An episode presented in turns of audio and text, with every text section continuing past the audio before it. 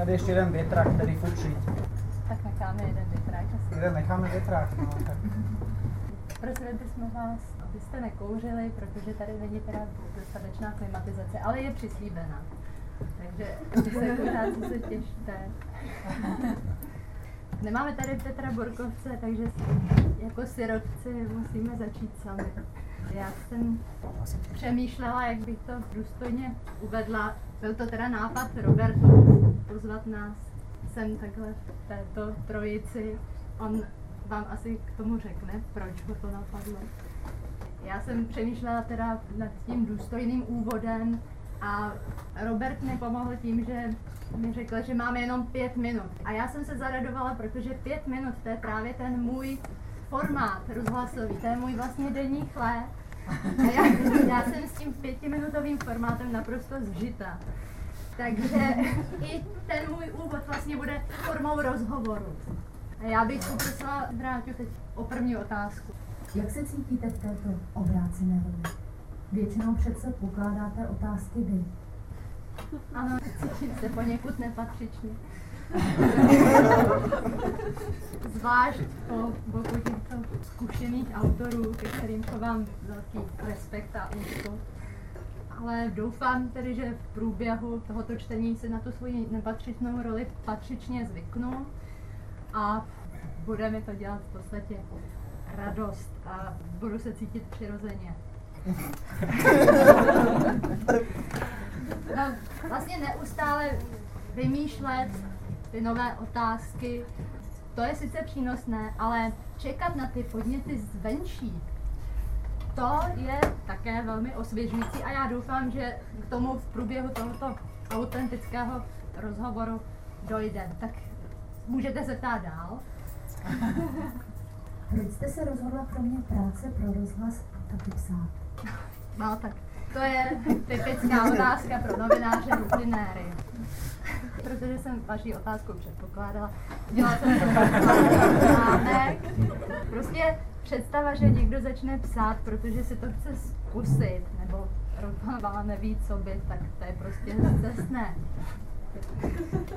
Já bych paní redaktorku, když se tak říká, vyvedla ráda protože psaní prostě je pro mě bytostné, je to nutnost a myslím si, že autoři, kteří píšou proto, že cítí za určitým tématem úspěch, nebo jim to zkrátka rychle jde, plyne to pěkně přirozeně jako jejich mluvená řeč, nebo to mají rádi prostě jako svého koníčka, tak tento přístup mě odpozuje. Představa, že někdo začne psát, protože všichni okolo něj píšou, protože eh, se jim chce vyrovnat, říká se, když umím napsat článek, tak napíšu povídku. Tyhle představy tak prostě lezou krkem, paní redaktorko, to si sečte za klobouk. Jestli máte odvahu No, chtěla jsem se vás ještě zeptat, proč máte ráda texty Kateřiny Ručenkové a Roberta Gála, ale jestli vám to vadí. to už je lepší, to se vstává k tomuto večeru, takže za to otázku děkuju. Taky jsem trošičku předpokládala, že zazní, tak vám řeknu k tomu asi jen stručně tolik, že na jejich textech mám ráda právě to, co postrádám u těch autorů, kteří jsou právě velice psaví, ale postrádají téma. Kateřina a Robert téma mají, a to zevrubně s velkou poctivostí a zodpovědností a originálně, metaforicky, dramaticky nebo filozoficky zkoumají. Pro ně je psaní právě tou existenciální nutností. Pro ně je, jak se domnívám, literatura a život prostě jsou neoddělitelné. Ale proto, protože je to totální náplň, myslím si, že to souvisí s tím, že proto mají dostatek humoru a sebeironie, že se nebojí píchnout do vosího hnízda a nebojí si nakálet do vlastního hnízda. Jsou mimořádně vnímaví k jazyku, pracují s ním vynalézavě, objevitelsky, hledačsky a jde jim o přesnost výrazu a hlavně o význam. Jestli máte ještě něco? A o co jde v textech, které se tu chystáte přečíst? Poslý můstek. O svobodu. Je to tak? Hlavní postava novely, jejichž fragmenty tady přečtu, novely Nícení, je vnitřně nesvobodná, protože ke svobodě nebyla vychována. Nesvobodu podědila. Její rodiče patří k rodičovskému druhu takzvaných kajek, tedy k lidem, kteří to se svou péčí přehánějí. Trýzní sami sebe, aby poskytli všechno svým potomkům. Neumějí se bavit, postrádají životní lehkost i nadhled. Z každé radosti udělají povinnost. Například Bratislav Kadlec tu novelu charakterizoval těmito slovy. Ambivalence a paradoxnost, neboli narubnost nelítostného soucitu a dobrovolné nedobrovolnosti. Je to lidsky hřejvé jako čerstvě otevřená rána. Rozhodnutí, které není přáním, nesvoboda z vlastní vůle. To je jedna rovina té novely. Myslím, že to řekl velmi přesně. I když to byla improvizace. Druhá rovina té novely se týká lásky. Je tam jeden rovný vztah, ten zůstává nenaplněný. A jeden nerovný vztah a ten se naplní. Hlavní postava řeší zejména otázku, zda je možné se naučit milovat. Protože když už něco tak krásného vzniká, je to přece škoda zahubit. To, co je pro hlavní postavu Hermínu typické, jsem objevila v eseistické knize Rolanda Bartese Světlá komora. To, když v té knize mluví o fotografii své matky, na níž ji skutečně poznal. Píše tam, že na snímku je zřejmý ten neudržitelný paradox, v němž se trvávala celý život – rázné prosazování jemnosti. A já jsem pochopila, že je to vlastně dokonalé vyjádření toho, o co se pokouší i moje postava. Rázné prosazování jemnosti. A teď vám tady kousek přečtu. Oni jsou kajky. Ano, mám to zjištěno. Přímořské kajky, podobné snad našim liskám nebo kachnám, spřádají svá hnízda z vlastního nesmírně jemného a hebkého peří, které si vytrhají samo sebou matky z vlastní hrudi. Jejich obětavý a dojemný přístup někdy si inspiroval k napsání povídky Kajky. Zůstalo ale jen u první docela povedené věty, protože já taky nic nedokončím. Zrovna jako ta volavka, co nazobne několik kaprů, ale žádného skutečně nerozklove a oni pak hynou na ta malicherná, skoro neviditelná zranění. To je jako umřít na záděru. Ta první povedená věta zněla takhle.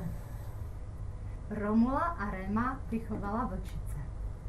Dafnida ovce, Chloe koza. Tarzana opice a mě kajky. Chtěla jsem psát o životě v kajčím hnízdě, o napeklých a zanícených prsou naší matky tak proto nikdy nenosila hluboké dekolty, tak proto ty upnuté límečky, stojáčky, roláky. Chtěla jsem psát o nesnadném životě na Špicberkách.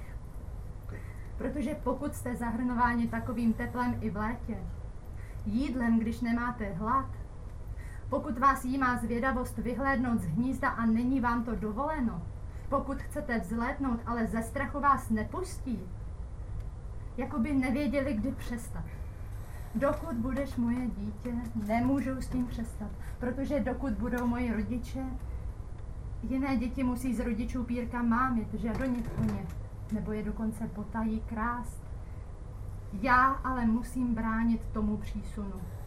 Já jim je musím strkat zpátky do porů. Moje trýzeň je směšná.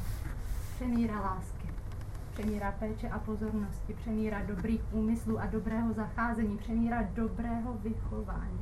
Úplně převrácená trýzeň. Všechno to, co světu chybí, všechno to, co lidé postrádají, po čem úpěnlivě prahnou a nemohou to nalézt, nebo jim to uniká, toho všeho já mám vrchovatě. Proto nelze protestovat. Všechno je tu z vrásek a křečových žil a ze sedřené kůže kajčího peří. Ten tak vypadá. Z cihel a dřeva, betonu, tráv, tvárnic a plechu. Nelze se ohradit, protože proti čemu? Co by jiní za to? Ale já se ohrazuji právě proti tomu, že je to z vrásek a křečových žil a ze sedřené kůže. Co pak to nejde jinak? Ličtěji a méně bolestivě? Ne. Kajky jsou zcela jinak vyvinuté. Zvlášť sluch je citlivější. Slyší jiná slova, než která říkáte.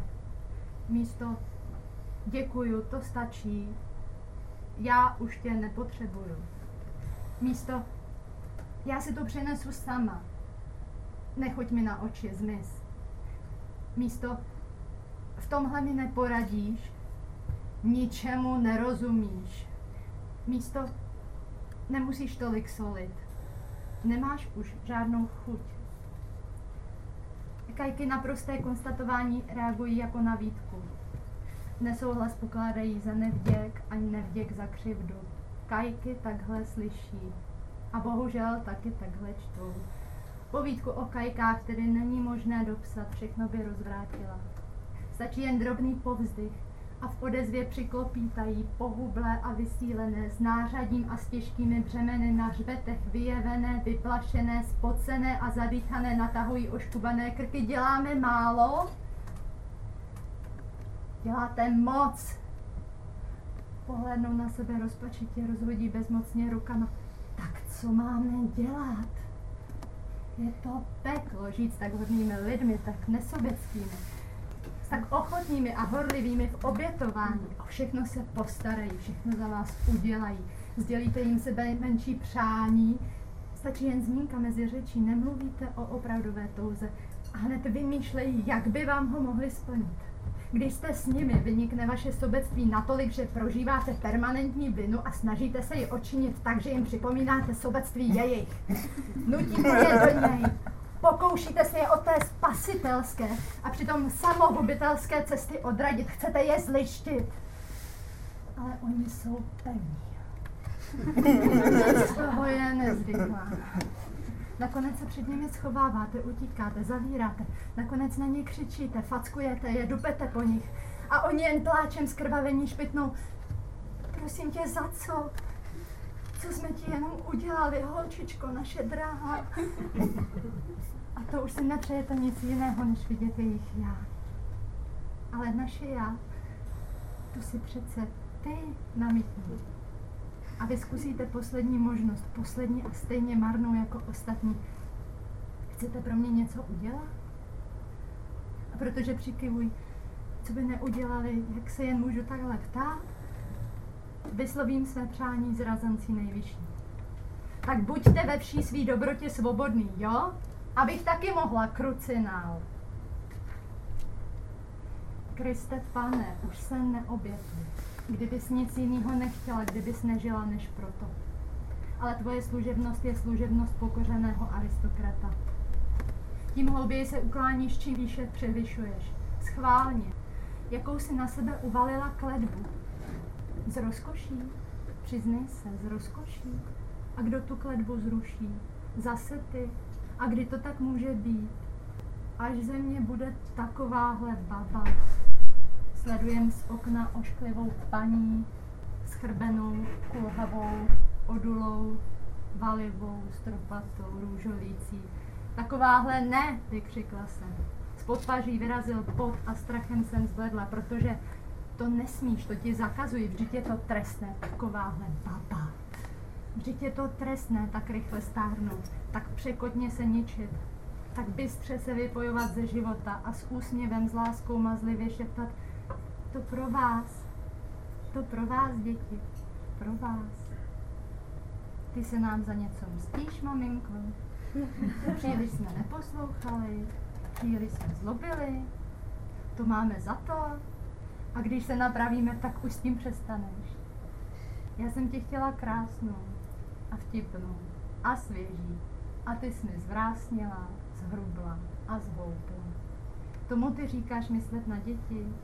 Tomu urychlenému stárnutí a uhnívání, té samotě a předsudečnosti, té spoustě věcí a kytek, o které je nutné se starat a které nám potom bez ptaní hodíte na krk? A není tahle okázala ohleduplnost vlastně skutečnou bezohledností? Takhle se zahodit, takhle se cupovat k neslepení. Ta vaše vzdělanost je z velké části bezohledná. Ty spousty lidí, těch entit, kterým jste odepřel přístup a nepustil jste je ani když naléhali, ani když prosili jste je nepustit. Ale co když vás někdo z nich potřeboval? Co když jste mohl zachránit život? Udělat radost? Pozvednout náladu? Radost se taky dělá. A pokud se jako jediný argument schvaluje práce, pak je to práce taky. A rovnocena. Jak se sklapují uši? Jak se opevňuje mysl? Poraďte mi. Zakuklenče, vylez. Jdu k tobě s nebozískem navrtat škvírky pro oči a touhletou dýchej. Pust si tam na chvíli tenhle vzduch. Všimni si. Ale ty přelepíš otvůrky zevnitř náplastí, usadíš se na dně a zatáhneš za šňůrku, aby se rozsvítilo. A nalistuješ místo, kde si přestal. Ty jsi nebyl nikdy přivázaný k pěti vozům, který táhli koně každý jinak. Ty jsi nikdy neměl takhle rozpřažené ruce. Co pak to jde sednout si ke knize, když tě táhnou koně každý jinam a za chvíli se rozběhnou? Komu jsem ještě co dlužná? Každému aspoň trošičku pozornosti. Tamhle v tom koutě, tamhle to taky trpí. Příspěveček. Ano, příspěveček. Po troškách, po drobcích, zdlouhavě, dlouhodobě. To pak jednu stránku čtete čtyřikrát. To pak jednu knihu čtete celý rok. A kdyby aspoň to, pak i naraz přemázne něčí drobná žádost.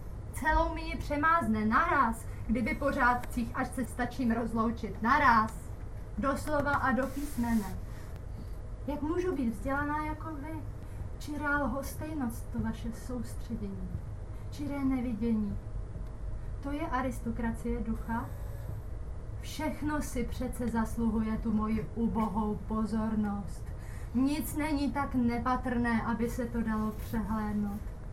A nic není tak povrchní, aby skrz to nebylo vidět. Průhledný svět. A my, já, jsme tu od toho, abychom jej prohlédali. Průhledné knihy. Skrz ně vidím to vše, co mě obklopuje. Nesklopitelné uši, nespavé oči.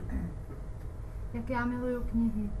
Jak já miluju zahoubání, jak já miluju myšlenky. Soustředěné myšlení je krásné jako láska. A možná, že to láskou je. Ale když někdo klepe, tak musím otevřít. Protože když někdo klepe, dožaduje se mé pomoci. A když se někdo dožaduje mé pomoci, nemohu mu ji odepřít. Protože nemám právo mu ji odepřít. Když někdo klepe, je nemístné nechat ho stát za dveřmi, protože za dveřmi může být venku a venku může být mráz. A nic, a nikoho bychom neměli nechat na mrazu dlouho, aby mu nerozpreskla kůže, aby mu neomrzly končetiny, aby mu neopadly listy, aby se neroztříštil na ledové střípky. Protože když bychom opomněli jeho klepání, konec konců může to být klepání zimou nebo zimnicí, může to být drkotání zuby, může to být také poslední křeč, ano, dozajista agonie. To všechno může být tohle prosté klepání. Nikdy si nemůžeme být jistí, co opravdu to je. Stejně bychom nenabili klidu. Právě proto, že si nemůžeme být jistí, co toto klepání opravdu znamená. Právě proto je sice možné, že nehneme ani vrhou, že se nepohneme, že nadále budeme sedět v křesle zahleděni do své knihy, jenomže sami už jsme zledovateli. Náš pohled se upře a zapře do jednoho bodu. Kniha zprůhlední a my sledujeme už jen vzorek na koberci. Sledujeme vzorek na koberci a v žádném případě už se o nás nedá říct, že čteme knihu. Kniha nám sice pořád spočívá na koleno, ale proces je ukončen. Někdo zaklepal a může mu být zima. Někdo zaklepal a dokud my ho nepozveme dál, bude stále za dveřmi a bude přešlapovat. Bojím se zaklepat na vaše dveře. Bojím se, že budu přešlapovat. Já nepotřebuju žádného boha, když mám matku.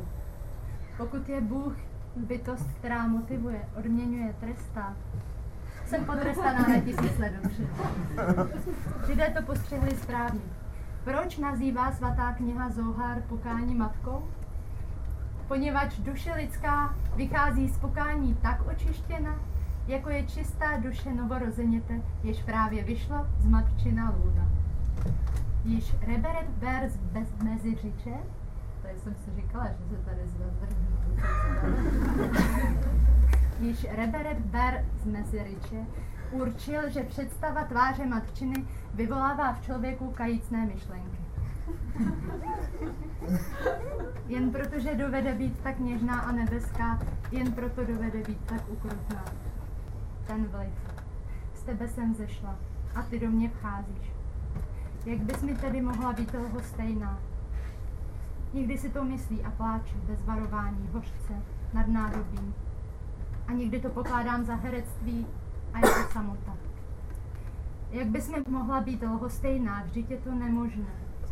I kdybych chtěla, abys byla, i když si to strašlivě přeju, abych mohla žít svůj život, výhradně svůj, bez tvého názoru, tebou nezasažena, nejsi, nejsi milhostejná, nemůžeš být, jak bys mohla. Jsme přichycené, stále pevně, jsme si neustále v patách. Jedna stíhá druhou a vždycky bude blízko, jako by nás nikdy neodstřihli. Vždyť jsem tvá podoba a ty mé podobenství světa. Ale tak často se nepoznáváme. Na první pohled nikdy. Jen když se zadíváš. No tak se podívej. Nešťastná jsem po tobě a šťastná taky. Tolik jsem podědila a ty to nepoznáváš. To nejsou výčitky, co na tebe křičím, co ti metu do tváře. To ti jen vracím tvou úzkost a strach. Ná, je to tvoje, ná, vem si to. Já se tu bojím cokoliv udělat, aby to nebylo špatně. To je tvůj strach z překlepů, chyb, proč ho mám tedy já? Ani to není výčitka, prosím tě o to, já se ptám do vzduchu. Já se ptám někoho, kdo to ví, to není výčitka pro Boha, to není výčitka, já se ptám. Ne, ten dar jsem nezdědila. Neposlouchat, mlít si svou, jako by se zbála, že tě zmatu a tu poslední nepochybnost, že je to výčitka a basta, to ti sprzním a nezbude ti nic, o co se opřeš a přerazíš si záda. Tak to se nezdědila. Tu tvoji neoblovnost. Tu tvoji setrvačnost tam, kde to být nesmí. A proto se nemůžeme hnout z místa. Proto tvrdneme v svých křídových kruzích proti sobě čelem s rašícími lůžky. Nová postava Heřman. Heřman jí. Jí tím svým způsobem. Má to daleko k prostému plnění žaludku, k prostému ukojení hladu. Heřman jí. A všechno okolo vplývá do sváteční nálady. Konečně utichá, aby se rozezvučel na novo a nově. Kdyby člověk neviděl, nebo měl zavřené oči a byl odkázán na sluch, mohl by si myslet, že to spolu skotačí nějaká malá rozvážná zvířátka. Ale pak by se rozsvítilo nebo by otevřel oči a viděl by, že je to jen heřman, který jí. Taky mi chutná, ale heřmanovi chutná líp. Kolem talíře si rozestavil různé kořenky, slánku a pepřenku, kečupy, hořčice a omáčky a pokud mu chutná jen průměrně, uchopí některou z přísad a dochutí si třeba jen to chuťové území, které se právě chystá dobít. Předtím však ještě zaskřípe zuby a zabrousí skříženým příborem zlověstně jako pirát. To se mi líbí, směju se. Jen kdyby, než vůbec k jídlu usedne, neodkládal brýle na stůl. Nebrýle bez nich tak zblízka do talíře. Nepotěžkával ho a nenapřimoval se, aby si posunul pásek úměrně tomu, co naložený talíř váží. Jednou napnutá k prasknutí jsem na něj vyjela z ostra a bez servítku. Nemohl bys pro jednou vynechat tu proceduru? Stačí, že si vždycky promneš ruce a všechno očicháš. Jen se zazubil, povolil pásek, nechal rozepnutý, usedl ke stolu, odložil brýle, zblízka si prohlédl, očichal a důkladně zamnul rukama. Jsem přece gurmán, miláčko. A jídlo mě těší. Přece bys nechtěla, abych to skrývala. Zamrkal na mě dobrácky a udiveně a tím si ze mě zase vymámil odpověď, která mu bude pochutit. Ne, nechtěla. Ale bys to. Ale bys to, chtěla jsem křičet, abych mu pro jednou všechny ty chutě zkazila. Ale bys to tak já mám zase lhát, abys ty nemusel. Ty prohnanej, lstivej a křivej. Já ti mám dělat zeď? Ne, nebyl vyrušen. Navyklým pohybem jsem to v sobě umlčela, i když se to ještě chvíli spouzelo, škytalo, na jeden zadržený dech však všechno odeznělo. Jídlo mu nevychladlo ani o stupínek, a tak jsem se nemusela bát, že je odloží netknuté. Burmáni nestrpí pokrm ohřívaný. Ale když odnáším talíř, zase je to ve mně. Nestoudnost. Neokousal kosti. Poslední, co tomu zvířeti mohl prokázat a on to neudělal. Laskavost, jako když v tramvaji pustíte sednout. Maličkost a on ji neprokáže. K určitým věcem je tupý. Někdy mu přistane na ruce beruška a on ji nesmete.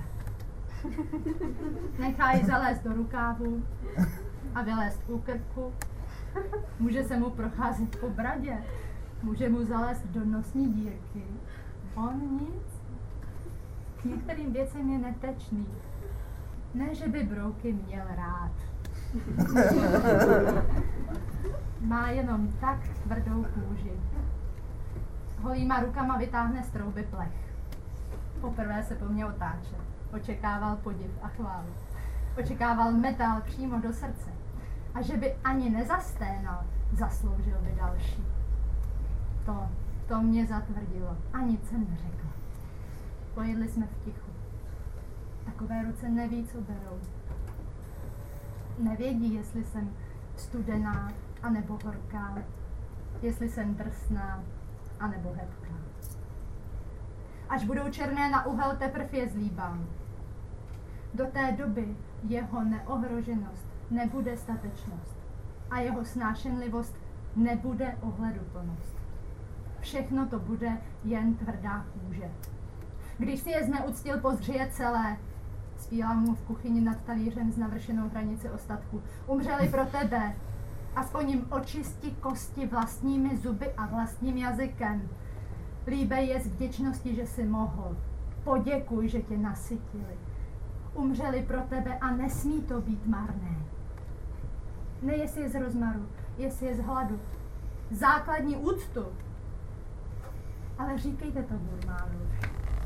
Rukou se nedotkne. Nemyslí na to, že nemá psy ani kočky, nemyslí na to, komu by netknuté a příborem nedobytné maso ještě mohlo prospět, aby nemuselo potupně zahnívat v odpadcích. Vypadá spokojeně, ani trochu provinile, zapíjí, utírá jen v koutcích mastné rty do ubrousku. Já jsem si musela umít celou pusu mídlem. Žaludek má plný. Je povýšený a povýšil i ten svůj žaludek, jako ten feudál, i jako nízký, ten nejnižší podaný. Je beznadějně lidský. Toužím být pochována v Tibetu. A pak jdu s kostmi ven a hledám svoje zvíře. Heřmanová láska mě zbavila svobody mlčet. Jakmile umlknu, umlkne také a dá volnost citu. Pozorně se na mě zadívá, pokud sedí, stane, blíží se ke mně, schválně velice pomalu, jako by mě chtěl napínat, ale mě to jen podráždí. Co jiného? Proč ta komedie? Buďme vděcní, když jde o věcnost. Přisouvá se, napřehuje ruce a mhouří oči. Takovéhle chvíle je třeba zarazit. Taková snovací vlákna přervat, dokud je čas, než začne omotávat a leptat. V takových chvílích tedy mluví, aby se zadíval, ale jen udiveně. Aby vstal, pokud sedí, ale jen z rozčilení. A co když z holek dělá děvky filantropie? Děvky jsou děvky, miláčku, odpoví po dalším zaváhání, potichu s překvapením. A co když jenom neumějí říct ne? Jednou je někdo poprosil a jim ho bylo líto. A pak přišel druhý a třetí, šklebí se Heřman. Přesně tak. Prostituce jako čirý altruismus. Nesmysl, holčičko. Děvky jsou obchodnice. Láska je láska, obchod je obchod, to neslučuj, to nejde. A kdyby si některá zaplatit nenechala, co by byla? Blbá.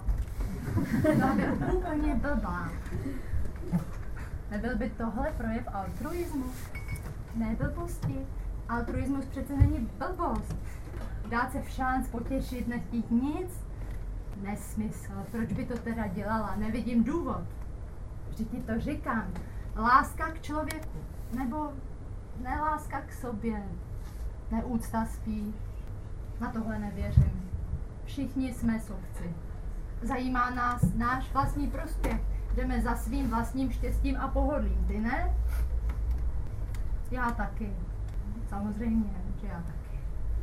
To by přece nebylo přirozené, kdyby ne. To by nebylo přirozené, lásko. Tak jak jsem vás dřív viděla na břehu řeky, nebo na kulaté pískovcové skále mezi borovicemi. Teď se mi zjevujete na nějaké staré půdě, mimo dosah světla z vikýřů, v měkkém stínu, ležící na odstavené rokokové lenošce, pokrytý vrstvou prachu, vonící po prohřátém dřevě, mušincích a trosu červotočů. V těch představách jste nehybný a spící.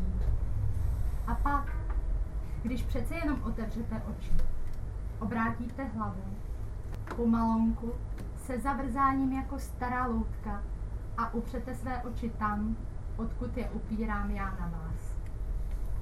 A pomalonku, hlasem při té bezbarvé a zatuchlé půdní dřevěnosti podivně probarveným a prorostlým teplami říkáte, není žádoucí, abyste se pro mě přetrhli.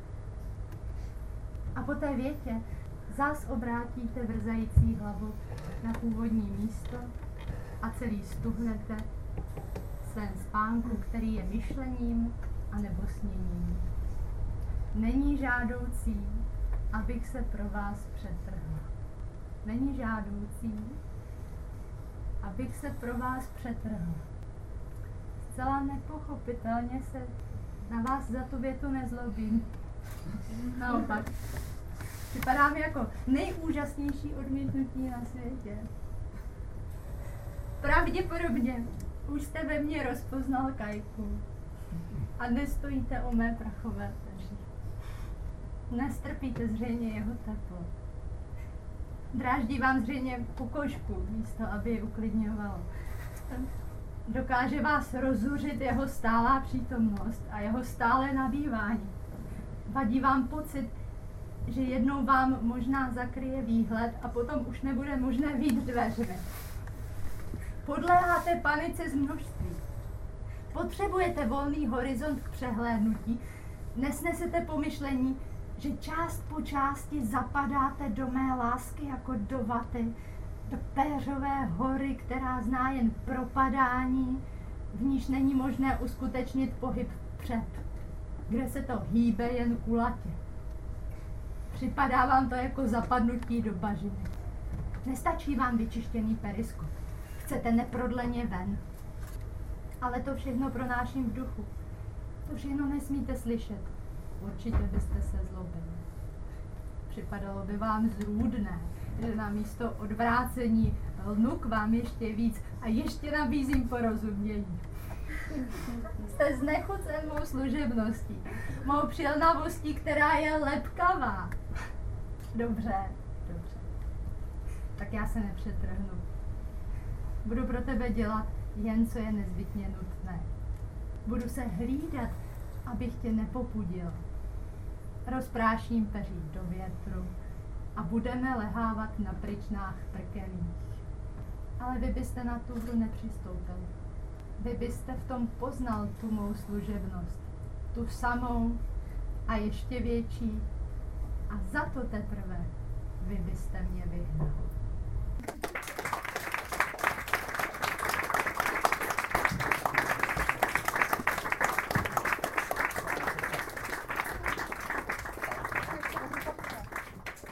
Přátelé, uděláme teďka desetiminutovou pauzu, jo? Pak budeme pokračovat.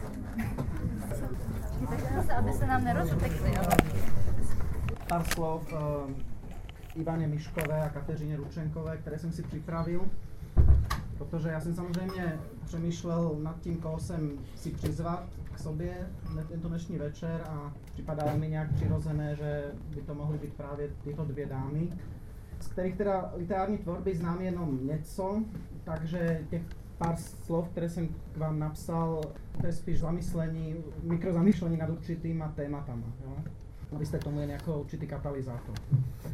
Většina českých a slovenských literátů mluvím o těch, které znám, má stále pocit, že úlohou literatury je především reprodukování skutečnosti, v případě prózy, a reprodukování pocitů, v případě poezie. To je pochopitelně nesmysl. Podstatou tvorby je přece produkce a ta je k reprodukci v přímém protikladu. Ale ani to ještě nestačí. Důležité je, o čeho produkci tady mluvíme. Já tvrdím, že skutečná umělecká produkce je vždy produkcí takzvané duchovní skutečnosti. Duchovní skutečnost je skutečnost oduševněná, tedy skutečnost, která také myslí. To je důležité si uvědomit. Co třeba psaní jako iniciace? Iniciační psaní? U Kateřiny to tak funguje a u Ivany také. Slovo iniciační můžeme dokonce použít ve dvojím smyslu, jednak jako zasvěcující a jednak jako iniciace ve významu iniciování, například procesu myšlení, různé kreativity a podobně. Další otázkou je, co chce autor se čtenářem vlastně sdílet. U Ivany Miškové mám pocit, že jsou to především otázky, v kladení kterých je autorka skutečným mistrem, hlavně pokud jde o otázky psychologické. Ivana vládne velmi silnou empatii, kterou však zvládá také okamžitě operacionalizovat do podoby velmi logických a zároveň intelektuálně provokativních duševních pochodů svých literárních hrdinů, antihrdinů. Někdy mám pocit, jako kdyby se čeští spisovatelé styděli za přílišnou radikalitu svých názorů, ať už jsou to názory jejich vlastní, nebo jen názory některých postav, případně zhmotněné situace a konstelace a podobně. V tomto ohledu je Ivana Mišková sympaticky nebojácná. Texty Kateřiny Ručenkové, o které už bylo hodně napsáno, takže budu stručný, mi připadají ještě více osobní, což ale nevylučuje, ba spíše podpořuje přesahy obecně platné. Velice oceňuji Kateřininu přímočarost sdělení a s ní související antiestéctví, které je v poezii, určitě částečně i z důvodu příliš titěrného zacházení s jazykem, rýmy a rytmy, ještě více než v jiných literárních žánrech cenné. Teďka bych si dovolil pustit před mým vlastním čtením a pár slovy, kterýma to své čtení uvedu. Jednu asi šestiminutovou miniaturu pro tři violončela od mého oblíbeného skladatele Johna Zorna.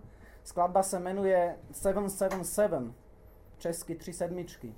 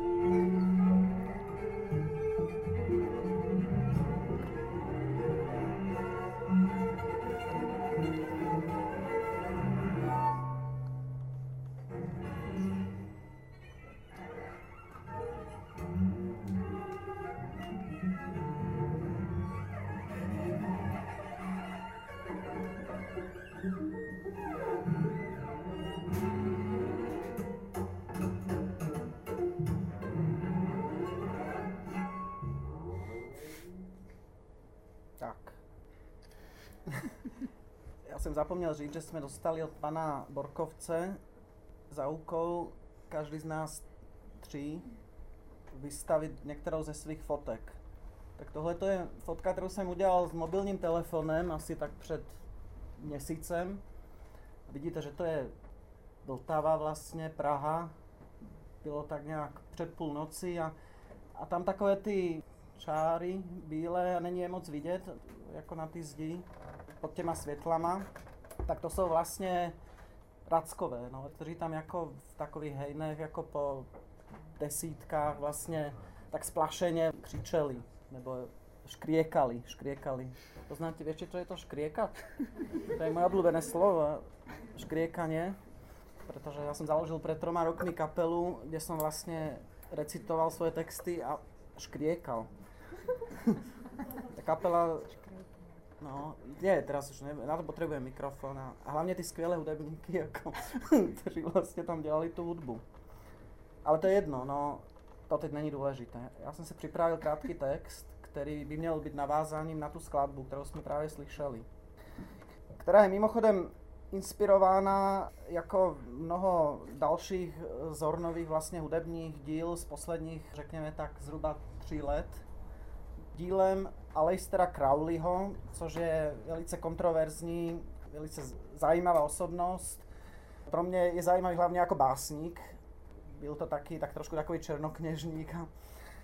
Kromě toho, že psal teda skvělou poezii, romány a tak dále, tak byl taky známý různýma svýma excesama, řekněme, takového charakteru, že já nevím, prostě třeba svou manželku zavěsili jako za nohy do skříně a nechali tam vyset třeba tři hodiny a tak, takové věci ale to taky není teď důležité. to je velmi literární. No, takže začnu tím, že skladba 777 měla, má v podtitulu větu, která je vlastně aforismem od Aleistera Crowleyho. A ta věta zní Nothing is true, everything is permitted. Jo? Nic není pravda, všechno je dovoleno. Což je velice zajímavá věta, a i v kontextu toho, co já třeba píšu už léta, jo. Takže přečtu ten krátký mikrotextík, který jsem si napsal, jo.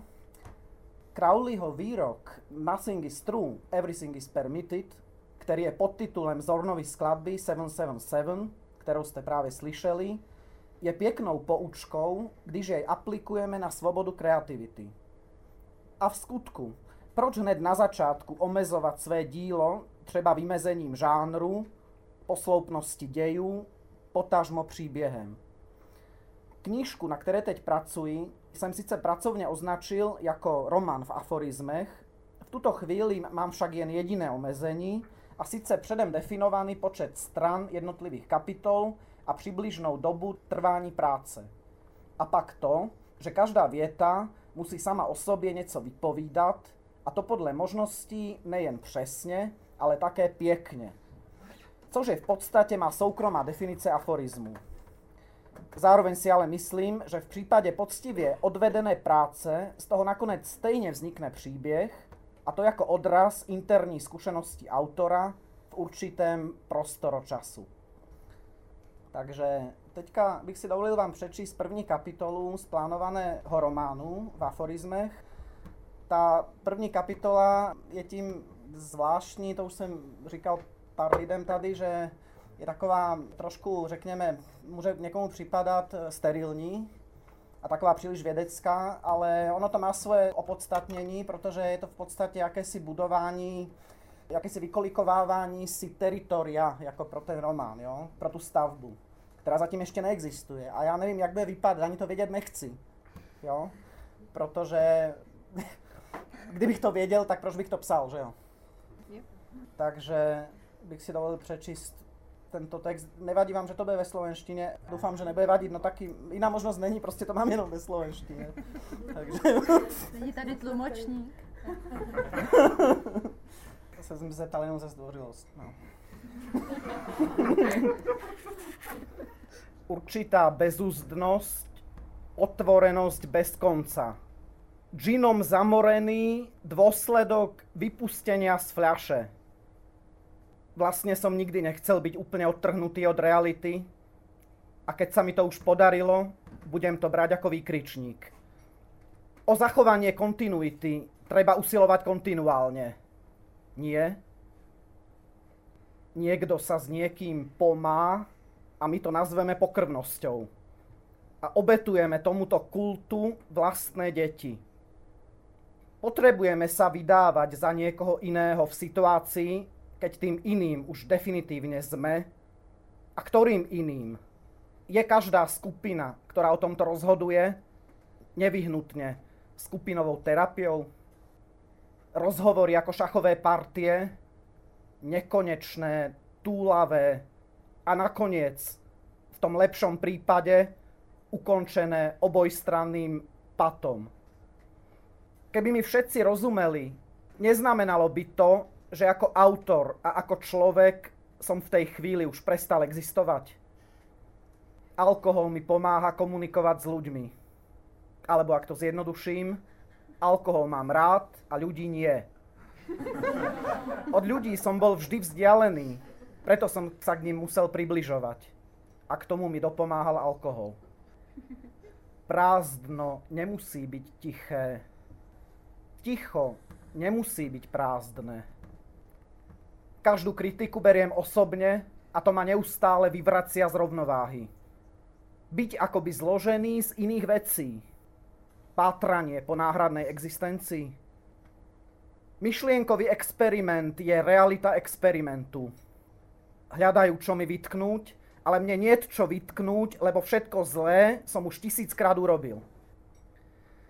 Pomôžu frázy o tom, ako je život lepší ako inokedy, či ako inde, aj tomu, kto to tak vôbec nevidí. Ako vyprávať tajomstiev, udržovať sa na úrovni toho, čo je platné slova nemajú žiadnu moc. Slova sú tautológie. Čím viac splnených snov, tým menej nádeje. Nekonečné multiplikácie možností treba cieľene brzdiť. Prirodzenosti sa nezavďačím. Môže byť uskutočnené meradlom skutočnosti? Jak tebe z nejakého fragmentu. Ty ku mne z iného hnidopícha. Chcem zažiť niečo, čo ma zničí a na poslednú chvíľu vyviaznuť. Dostať sa niekam, kde je to relevantné. Z nedostatku iných životodárnych aktivít vyplývajúce chrlenie humoru a lúzerstvo preoblečené za pokoru. Paradox je myšlienka, ktorá hraničí s činom. Právo na potrebu existencie vystrieľal všetky svoje priania, neukojené nároky priazne. Do tej miery fascinovaný všetkom, že keby pri dosahovaní niečoho nepodvádzal, nedosiahol by vôbec nič. Nenávratná absencia obsahu, pribúdanie, prehliadka radosti, ako by inej radosti nebolo. Široké gesto prijatia všetkého, čo je v opozícii, a čo je v danej chvíli jednoducho slabšie. Naplánovaná možnosť, ktorá sa dostane do minulosti aj bez prítomnosti. Expostulovanie. Predpokladať, že nič nemožné nie je nemožné, znamená prijať skutočnosť, že ani nič možné nie je možné. Mám mať potrebu zdieľať pocity, keď žiadne pocity nemám? Možno používať smrť ako argument voči akémukoľvek životu? Technológia počiatku, alebo ako si stvoriť formy pre všetky svoje obsahy? Nadávkovať si nezávislosť? Nebyť nekrofilnejším, ako je nutné? Nakusnúť a nepustiť? Otvoriť sa ako na operácii? Podstatou môjho vyjadrovania je skutočnosť, že všetko, čo mám s ľuďmi spoločné, sú len obyčajné frázy. Vždy určité rezervy k súdržnosti čiar, bodové blesky. To je moja hra, hovorím. To je moja hra, hovorí. A tak ďalej. Vstupovať do sveta ako penis do rozkroku. Pohltený jednou dobrotou, ktorá všetko to dobré okamžite asimiluje. Zbavovať pravdu svojprávnosti, používať ju ako argument. Čo nie je moje, tvoje a tak ďalej. Najprv zironizovať smútok a potom, keď vidíme, ako to zaberá, pokračovať ironizovaním radosti. Akú hĺbku má tma? Keď necítim odpor, necítim vôbec nič. Literatúra je to najťažšie, čoho som schopný. Chápať život vždy proti jeho priebehu. Jedným paradoxom dávať prednosť pred druhými. Zredukovať telo na jeden ústredný zmysel a čakať, kým sa tie ďalšie k nemu pripoja. Investigatívna manipulácia. Inteligencia ako návod na nepravdu. Padnúť na vlastné nohy a povzniesť sa nad to, čo sme si vygenerovali. Roky mladosti, myšlienky oslobodené od tela a od zdvorilosti. Môže byť úzkosť príčinou života? Ak áno, tak akého? Tuhnúce kamene, pozdržaná tekutosť vypovedaného. Prázdne vrecká po cigaretách, ktoré už nepotrebujem a tak je to so všetkým. Verím v budúcnosť, lebo iná nie je. Smrť ako niečo, čo treba oddialovať a smrť, ktorej sme súčasťou a s ktorou sa učíme žiť už od narodenia. Niečo tak intímne ako jazyk. A oni vám budú vytýkať gramatiku. Našťastie sa treba usmiať. Cez deň hľadať cestu dovnútra a v noci von. A naopak a každé poďakovanie ako podnet k prehodnoteniu ďakovania hodnosti. Hotovému názoru ľudí sa predsa nedá veriť bez klamstva. Silný v slabosti a slabý voliteľne, ako Nietzscheho kresťan. Podporovať mrzáka v jeho handicape znamená zmrzačovať ho akoby na dvakrát. Hľadať výnimky, ale nie pre potvrdenie pravidla, ale pre možnosť ich kritického počtu. A ľudia padajú ako nepriatelia.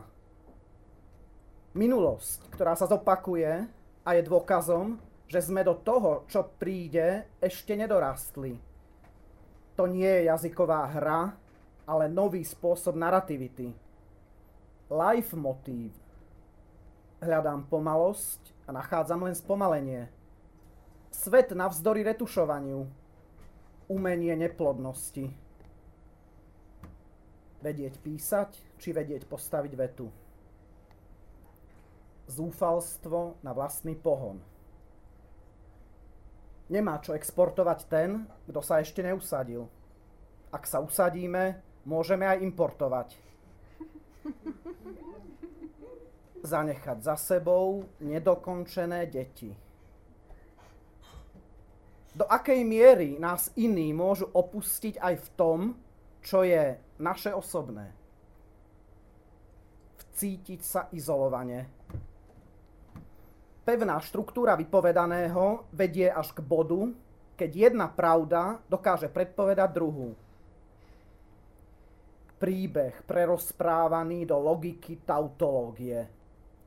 Krehkosť reality, nerozbitnosť vyjadrenia, a nerozbitnosť reality, krehkosť vyjadrenia. Aforizmus je autorskou formou vycvičenosti v mlčanlivosti. Začať znamená potvrdiť. Potvrdiť znamená poprieť. Poprieť znamená spochybniť. Spochybniť znamená dať priestor novej možnosti. No, ďakujem za pozornosť.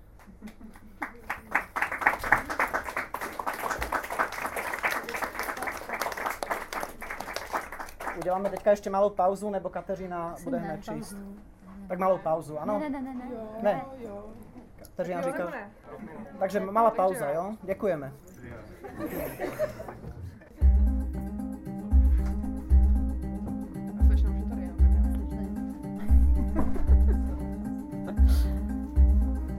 Za pár minut nastoupí Kateřina Ručenková. Se chystá v zákulisí.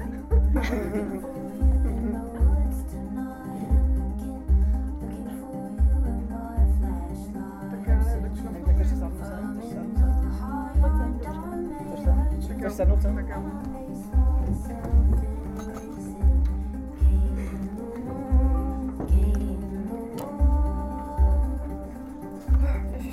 zvláštní. Tady mezi váma. Tak já už to asi zahájím. Vráťo, tak já už začnu, jo. tak už to... Tak, Ježišmarja. Tak, mě moc těší, že tady čtu s těmito intelektuálně brilantními autory. A chtěla jsem teda říct na úvod, že to, co mě k ním přitahuje, je vlastně taky to podrývání těch sociálních, životních a myšlenkových stereotypů. Jo, vlastně ještě okomentuju svoji fotografii. Ten vrtulník tam teda nepatří. Ale mohl by. A je to Baltské pobřeží. Vyfotila jsem to před dvěma lety. A tu fotku jsem teda si sem přinesla, protože tak nějak ilustruje ty básně, které jsou taky inspirované Baltem.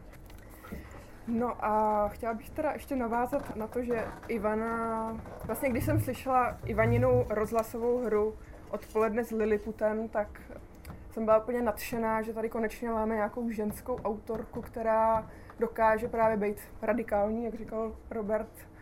A v podstatě mi to připadá jako revoluce tady v české literatuře.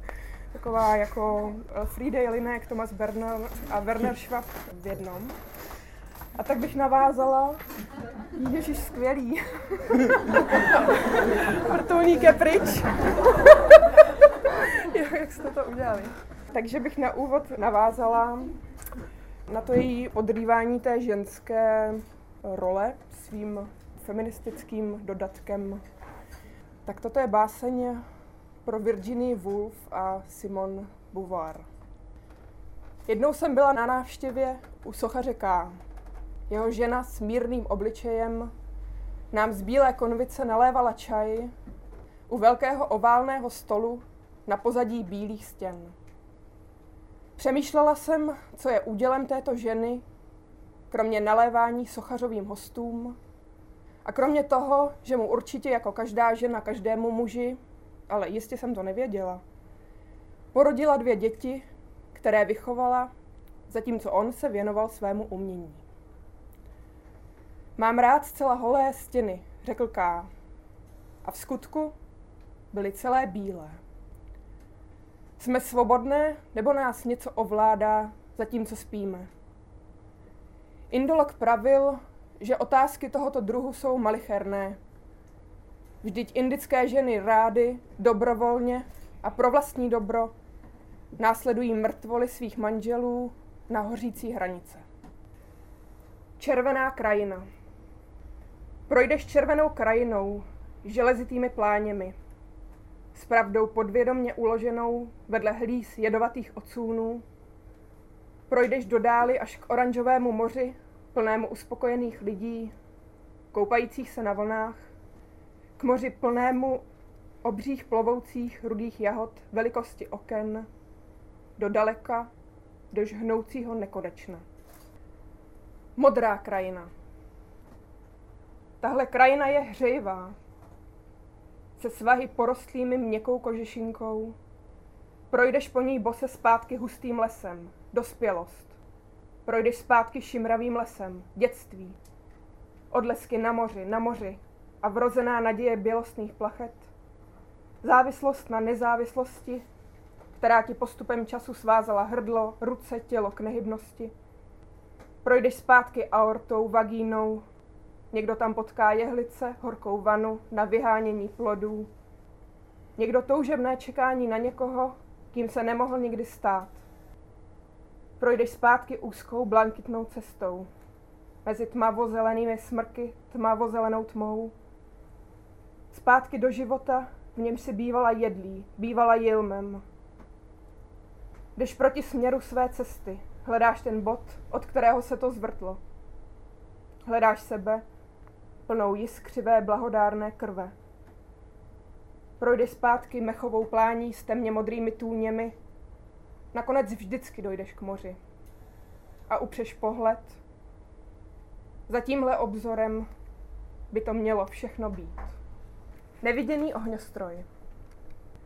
Nešel si ven. Vše bylo předem příliš představitelné. Slyšel si jen dunění. Rozstřikoval se kdesi mimo tvé zorné pole. Sledoval s náměstí, s lidmi běžícími nocí, aby tu slavnost ještě zachytili. Fascinován důvěrou, s níž se hnali za světelným štěstím na jednoznačně černočerné obloze. Placatý pes.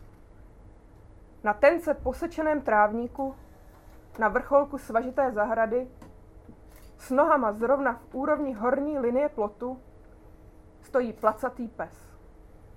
Mohl by tak snadno ten plot překročit a výjít si do města, ale je zhýčkaný, neudělá to.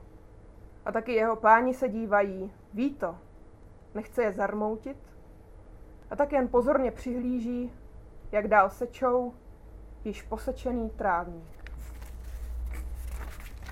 Období rudé, období oranžové. Římská jedna. Dítě je bledě bílé, dětství plazivě zelené a modré, duhovky, skleněnky, hliněnky, jamky, pak puberta, černá revolta, stříbrné nechty, irty, hnědá, v srdci poštolka, křik. Římská dvě. Následujících deset let s potřebou sitě rudé, rubínové vábení pohlaví, jízdy na parníku, smyslní lodníci s magneticky sexuálním pachem, na březích uzemnění, únik před krví a nákladem ženského ženství na obstarožních trakařích, jež se ti úspěšně podaří zadusat do země, zasypat všechny ty kostry urvaných předkyň a je klid, exumace až po tvé průsvitné smrti. Římská 3. Dalších deset let potřeba oranžové, proměnlivé mořské modři a dálek, tyrkys ametist, safír akvamarín a houpání na vlnách plné nadějí, vyhřívání se na pobřežním slunci pod chápavým příkrovem uctivě vzdálených hradsků a dál žlutá přes ramena, na kterou pět let obětavě sedá hmyz, dokud mu síly stačí, chlupatýma nožkama od tebe odstrkuje čas. Římská čtyři. A k stáru klasicky. Růžová, uf. Na té kdysi dojemně půvabné hlavě najednou si obrovské uši, brokolicový nos a modrý přeliv, opatroníž vytahaná brada a mohérová prsa, ta kožená brčka pro obry a neutuchající stařecká dobrota, protože co jiného zbývá, než být dobrý, když už ne hezký a vonavý. Římská pět. Černá mračna, sopečný popel nad Evropou, rubáš a spousta sešívaných dek, krepových povlaků, froté prostěradel a peří pro každý případ. Jemná, sotva znatelná nasranost draků, že jejich vítr a oslavy nebe jsou pryč. Ventspils, konec světa. Došla jsem na konec světa. Dál cesta nevede. A vedeli, pak jen táž. Mezi borovicovým lesem rašícím z dun a mořem dirigujícím pevninu, jež dotírá a zazbere svou žádost zpět. Mořem, jež jediné v sobě v tom rozmarném pohybu nese věčnost. Mezi suchými kmeny a kamením a stále přitakávající trávou ční nějaké lano natažené sem z dávných dob, zaniklých rybářských vesnic. Rackové tu vysely ve vzduchu, aniž by se hnuli z místa, mávali, usilovně mávali proti proudu větru. Zase se třpitila masa vod. Po obzoru se šnečím tempem šinula loď. Nemohla přece nikdy dorazit k cíli, to bylo jisté. Leda až za pár let, zdálo se, touhle rychlostí. Tři roky důvěřivé blízkosti. Kus útesu, jeň se urval, aniž by po něm zbyl ve vodě či na pevnině jediný důkaz. Leda hořkost z větru ulpívající na patře, leda pár šedých trav ve vlasech písku, leda rackové, překvapeně tápající, ve výšce nad náhlou průrvou prázdného prostoru. Takových mávnutí a stále na místě. Pro tutéž intenzitu je třeba stále víc úsilí a času. Ta šnečí loď z obzoru nakonec zmizela. A cesta zpět, celé hodiny jít po pobřeží podél svých vlastních obrácených stop. Svědků rozhodnutí dosáhnout vždy toho nejzašího, dohlednutelného bodu. Tak já nevím, to se stačí. Tak ještě teda něco závěrečného. Ukázalo se, že konec světa je zezadu obydlený, rostou na něm brusinky, houby a vřes. Zarostl výhled z okna, placetému psu zdivočela zahrada a pes je pryč. V řasách na pobřeží spočívá vyplavený jantar, příliv vytahal z lesa na břeh stromové pahýly, jež slunce a sůl vybělili do barvy kostí. Jen rackové jsou čistí a vznešení, tedy tíž, křičící jako kříženci mrouskajících koček, naříkajících žen a přiškrcených dětí. No tak ještě, teda úplně poslední. Duhové tělo.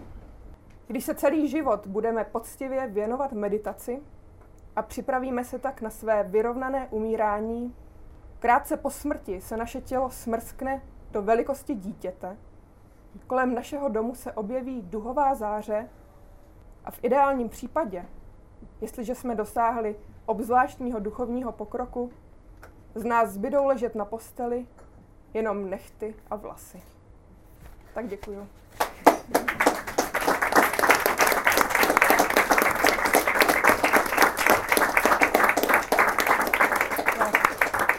Můžeme chlastat. Já asi poděkuji teda za to, že jste přišli že jste naslouchali, že jste vydrželi, že jste nám taky umožnili vlastně, abychom se zaslechli a abychom se takhle potkali spolu. A Robert se trošku těšil, že vznikne nějaká diskuze. Tak jestli mu chcete udělat radost, Ne, ne, ne, tak, tak jsem to nemyslel, tak ty nemáš zájem. A já mám někdo zájem, Něco řekl, ale tak něco- mám zájem, ale vím, Když to. Já jsem myslel prostě, že tady je spousta lidí, že bychom to mohli využít na to, aby jsme se mohli s váma bavit o tom, o tom, co jsme tady četli dneska večer. No, to je Ta, celé. ale Ivan Matoušek Tak teda jo. má něco. Ne, aby to nemělo být o to, co jste četli. Mě strašně zajímá přes tím Borkovce. Já když jsem sem šel, tak jsem ho potkal před dveřma, mohl chtěl jít možná dovnitř, tam stál. Nepustili. On tady byl, ale musel jít domů se svojí dcerou a vyzvedávat druhou dceru ještě. Protože jeho jsem manželka myslel, že jste sem nepustili. že? Rádi a že tak maskujete, že jste sirotci. Bohužel jsme sirotci. Teď to může jiná generace, ať sem nechodí. Katka? Je kniha Ivanky Miškové. Kde je dostupná někde? Dostupná je zatím u mě, já vám můžu poslat A ruku. my jsme ji chtěli ale vázanou, aby jsme ji mohli rozdávat dalším ženám, které by si měli přečíst, to je mužů, kteří žena. Děkuji za dotaz. No, ten člověk, který by na tu otázku mohl odpovědět, tady taky není, on se tady jenom myhnul. Erik Lukavský, nakladatel, nakladatelství Frak, kde teda to mám přislíbeno, tento rok, tak Nám to zantančí. nevím, tak se kdo ví. Tak jo, tak já bych to klidně jako jenom tak pro sebe ocenila. A já to pokud budu mít nějakou přesnější informaci, tak já ji Zveřejníš na Facebooku, že? zveřejním, zveřejním velmi ráda. Já možná, jestli se zatím nechcete ptát, zeptala bych se Kateřiny, jestli ty básně znamenají, že už její dramatické období skončilo, anebo prostě, prostě jsou součástí i toho jejího dramatického života, že ty básně prostě píše průběžně pořád. No, tak já jsem vlastně, já to tak střídám. Když mám pocit, že to jako jde, tak jsem psala divadelní hry, teď mám pocit, že jako divadla se o to nervou, tak jsem zase přikročila k psaní básní. Že Ale se to pragmaticky. tak jako doplňuje. Pragmaticky, zcela pragmaticky. Tak chcete se někdo něco zeptat, nebo se máme tady my tři třeba chvilku bavit, jako veřejně? Co myslíte? No? Ono vždycky ten prostor Lebo- pro otázky tak můžeme třeba začít, no mě to docela zaujalo. Hm. Zaujala ta metafora hranatého psa, kterou si použila vlastně v dvou různých básních. placatý. Placatýho psa, kterou si vlastně použila v dvou různých básních. To znamená, že zřejmě ta metafora tam má nějaký hlubší smysl v tom kontextu, řekněme, té sbírky, na které teď pracuješ. Já vás asi musím hrozně zklamat, ale ten pes tam byl opravdu stál a byl úplně placatý. Jako, Takže to nebylo jako vizuálně, čistě vizuálně. vizuálně byl takhle, takový prostě úplně placatý pes. Takže to není Ale metafora. To je, Prostě. ale zároveň je to metafora samozřejmě takového sploštělého života, Mhm. jako který nemá ambice někam vykročit za ten plot a Kateřino a ten konec Doufám. světa je ten... To je tady, jo, co to je tam na tom, na té fotce, tamhle vzadu, tam je ten konec světa, tam jsem šla několik hodin, ano. Není to ten mis, v tom, v tom ústí. Ne? Jaký mis? To ten mis, co tam vybíhá do moře. South Pier? To není. Ne. Ne, ne, to je tamhle ten les v dáli. Zajímavý, to je konec suchozemského světa. Protože tam mě tam zaujalo, že tedy z toho konce světa se jde zase zpátky.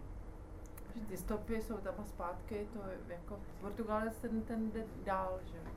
Tam kam čekáš na konec světa, tak, tak on tam začíná, jde za obzor. A to jsem se právě chtěla zeptat vás, jestli znáte Fernanda Pessoa, když jste s tím Crowleym. Fernando určitě znám No, Pesou. měl Já ho mám velice, velice rád, teda ty jeho fragmenty. Mám, mám, mám jeho literární teda fragmenty natolik rád, že ho vůbec nečtu, protože ty autory, které mám skutečně rád, si tak vážím, že je nechám vždycky v knihovně a vůbec je nečtu. No. Jenom občas tu knížku, No právě ob, občas tu knížku vemu a přečtu, přečtu si třeba dva řádky, ale mě ty dva řádky stačí prostě na rok, rozumíte? A prostě Pessoa bylo prostě patří k těmhle autorům, no. Pessoa patří kniha přesně k těmhle autorům, no.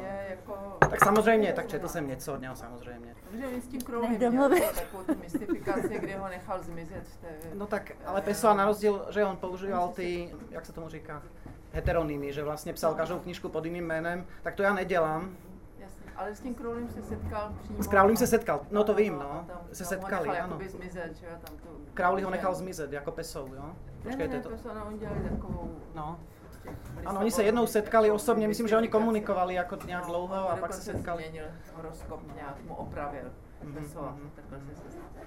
Ale mě spíš jenom ta kniha neklidu, ten uh, Soares, protože ta kniha psaná jakoby z, z útržků, že otevřená do jisté míry. A vůbec i to, co jste říkal o té reprodukci, produkci, tak to je vlastně idea avantgardy, že jo, nebo teda... No, já jsem to nikdy nějak konce nestudoval až 19. tak do hloubky, to mě napadlo prostě, ta myšlenka mě napadla, myslím a považuji ji za dost důležitou, protože jsem ji taky zaznamenal, za tak důležitou, že jsem ji měl potřebu zaznamenat prostě taky v knize Agnomie. Jako Ale nevím, kniha, to je teda myšlenka stará, že jo, to je třeba Může kubis- být, no. kubisti, že jo, ty měli tohle to přestat reprodukovat tu mimezi a No tak spíš mě ten, produkovat. třeba ten John Zorn, kterého jsem vzpomen, vzpomínal, to je vlastně soudobý skladatel, žijící v New Yorku, ale on se hlásí vlastně k avantgardě, No. prostě z toho období vlastně. Čili 100 let starý. Eh, No.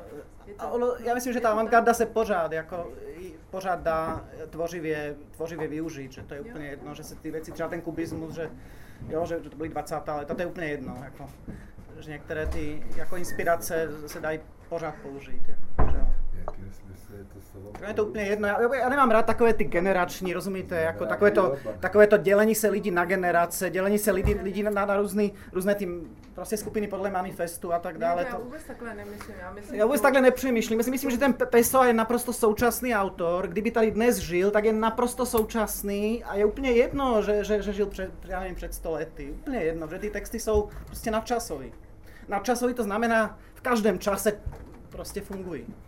Já nevím, co si o tom myslíš, Ivano, třeba ty. Myslím, že v každém čase fungují určitě. No tak je snaha vždycky asi umění, jako který dovede nějak jakoby trošku pohnout světem nebo změnit perspektivu, tak to si snaží najít svůj vlastní jazyk, svůj vlastní kód a vlastně o tu iluzivnost nejde. Realismus prostě tak eh, to je teda třeba jako pro mě pase. Myslím si, že se tím reprodukováním té skutečnosti prostě nedá ta skutečnost samotná zachytit, protože Jak to Eh, myslíš? Tam, Jo, aha, No. protože, proč? No? Proto- Ne, to je zajímavé, to je zajímavé, no proč? jestli jsem tu myšlenku vůbec jako dokončila sobě. V sobě, jasně. No. No. Otázka, jestli skutečně si vůbec dá reprodukovat. Jako. No, myslím si, že je potřeba odstoupit od skutečnosti dostatečně daleko, abychom ji zahlédli. Takže nemůžeme ji jako otisknout. Že? To, to je jakoby nesmysl. To je vždycky jenom část. To je část. Ten Pessoa je určitě vynikající autor. No. Některé jeho texty připomínají denníky třeba od Kafku, že jo, nebo jeho aforizmy. Ne, mi to, já jsem myslela, jestli No, no, třeba to, to, co vy píšete, jestli s tím nějak jako není zpřízněno. Určitě je s tím spřízněno, ale prostě duchovně, no. Určitě je to prostě spřízněno tou formou, bych řekl, tou formou toho prostě fragmentu a aforismu.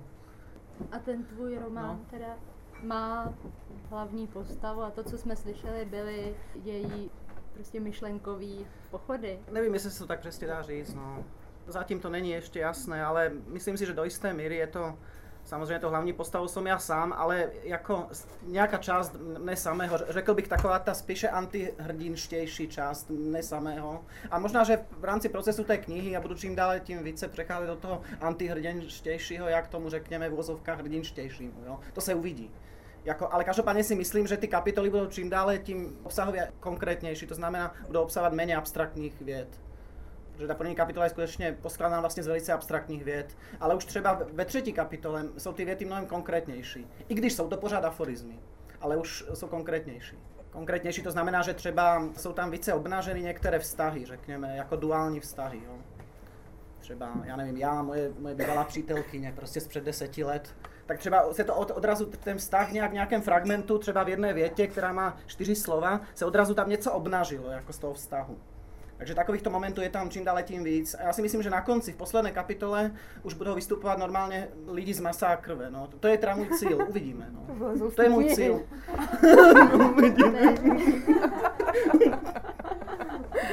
Já myslím, že to není malý cíl. No tak není to jednoduchý teda, protože říkám, jako to, a jako, samozřejmě chci, já chci, aby oni vyvstali jako přirozeně samozřejmě, já je nechci znásilňovat k tomu, aby vyvstali. Rozumíš, jako? Rozumím. Jsou tvoje, Kateřino, tvoje postavy v tvých hrách z masa a krve? No pokud je hrajou herci, tak jsou. No a pokud je píšeš, tak Pokud je píšu, tak opisuju ze skutečnosti, takže jsou naprosto z masa a krve. Teda doufám. A tady otázka, co je ta reprodukce. Ne, tak do toho už bych se nepouštěla. Ale já jsem se chtěla ještě Ivanky zeptat na její fotku, která tam před chvilkou byla. Protože ty si ji nám ještě nepopsala. já jsem vám ji. Tak um, to je taková zlopověstná fotografie. Nezdá se vám? Je to, autorkou je moje sestra Marta a vzniklo to asi před 15 lety. A mně se ten postoj zdá takovej pěkně jako odevzdaný. Taky andělský. Tam to, A to seš ty ve svatebních šatech? já jsem nějaký, no. Mě vyhnala prostě v těchto šatech jako na zimní zahradu. Moje sestra ale je profesionální fotografka potřebovala udělat takový cyklus. Já jsem jí figurovala. Jsem ráda, že je to bez hlavy. to jsem to tam dala. Předtím tam byl ten vrtulník. Přišlo mi to. A ten vrtulník byl někde že Přímo na prsou. na že prsou. Mi, jakoby proráží tím tělem. Tak to je to téma, který se prostě dere skrz to maso. Takhle to je škoda. Teď je to vlastně nepravdivý, že jo, bez toho vrtulníku, tak jako tam něco chybí. Ho tam asi nechám jako by zase vložit. To tam? Chci to stáhnout zase. No to vidíš dvě plátna a původní fotografie. No Dokonale umístěný. Takové umíst- Ještě to moře tam, to jako to vědomí, že jo. No jo. Kouká tam teda kus mého rodného domu. Tak eh, mi to přišlo tak jako příjemně biografické a zároveň zastřené. U moře. Tak, u, u moře. u moře a Takže to umoří taky, jak to téma, tak ty texty, tak celý to čtení. tak teď se vytvořil ten význam vlastně právě. Můžeme pomalu jakoby Můžeme vplývat pomaly jako pokračovat lidem. pití. pití. Tak děkujeme, děkujeme moc pěkně, že jste přišli.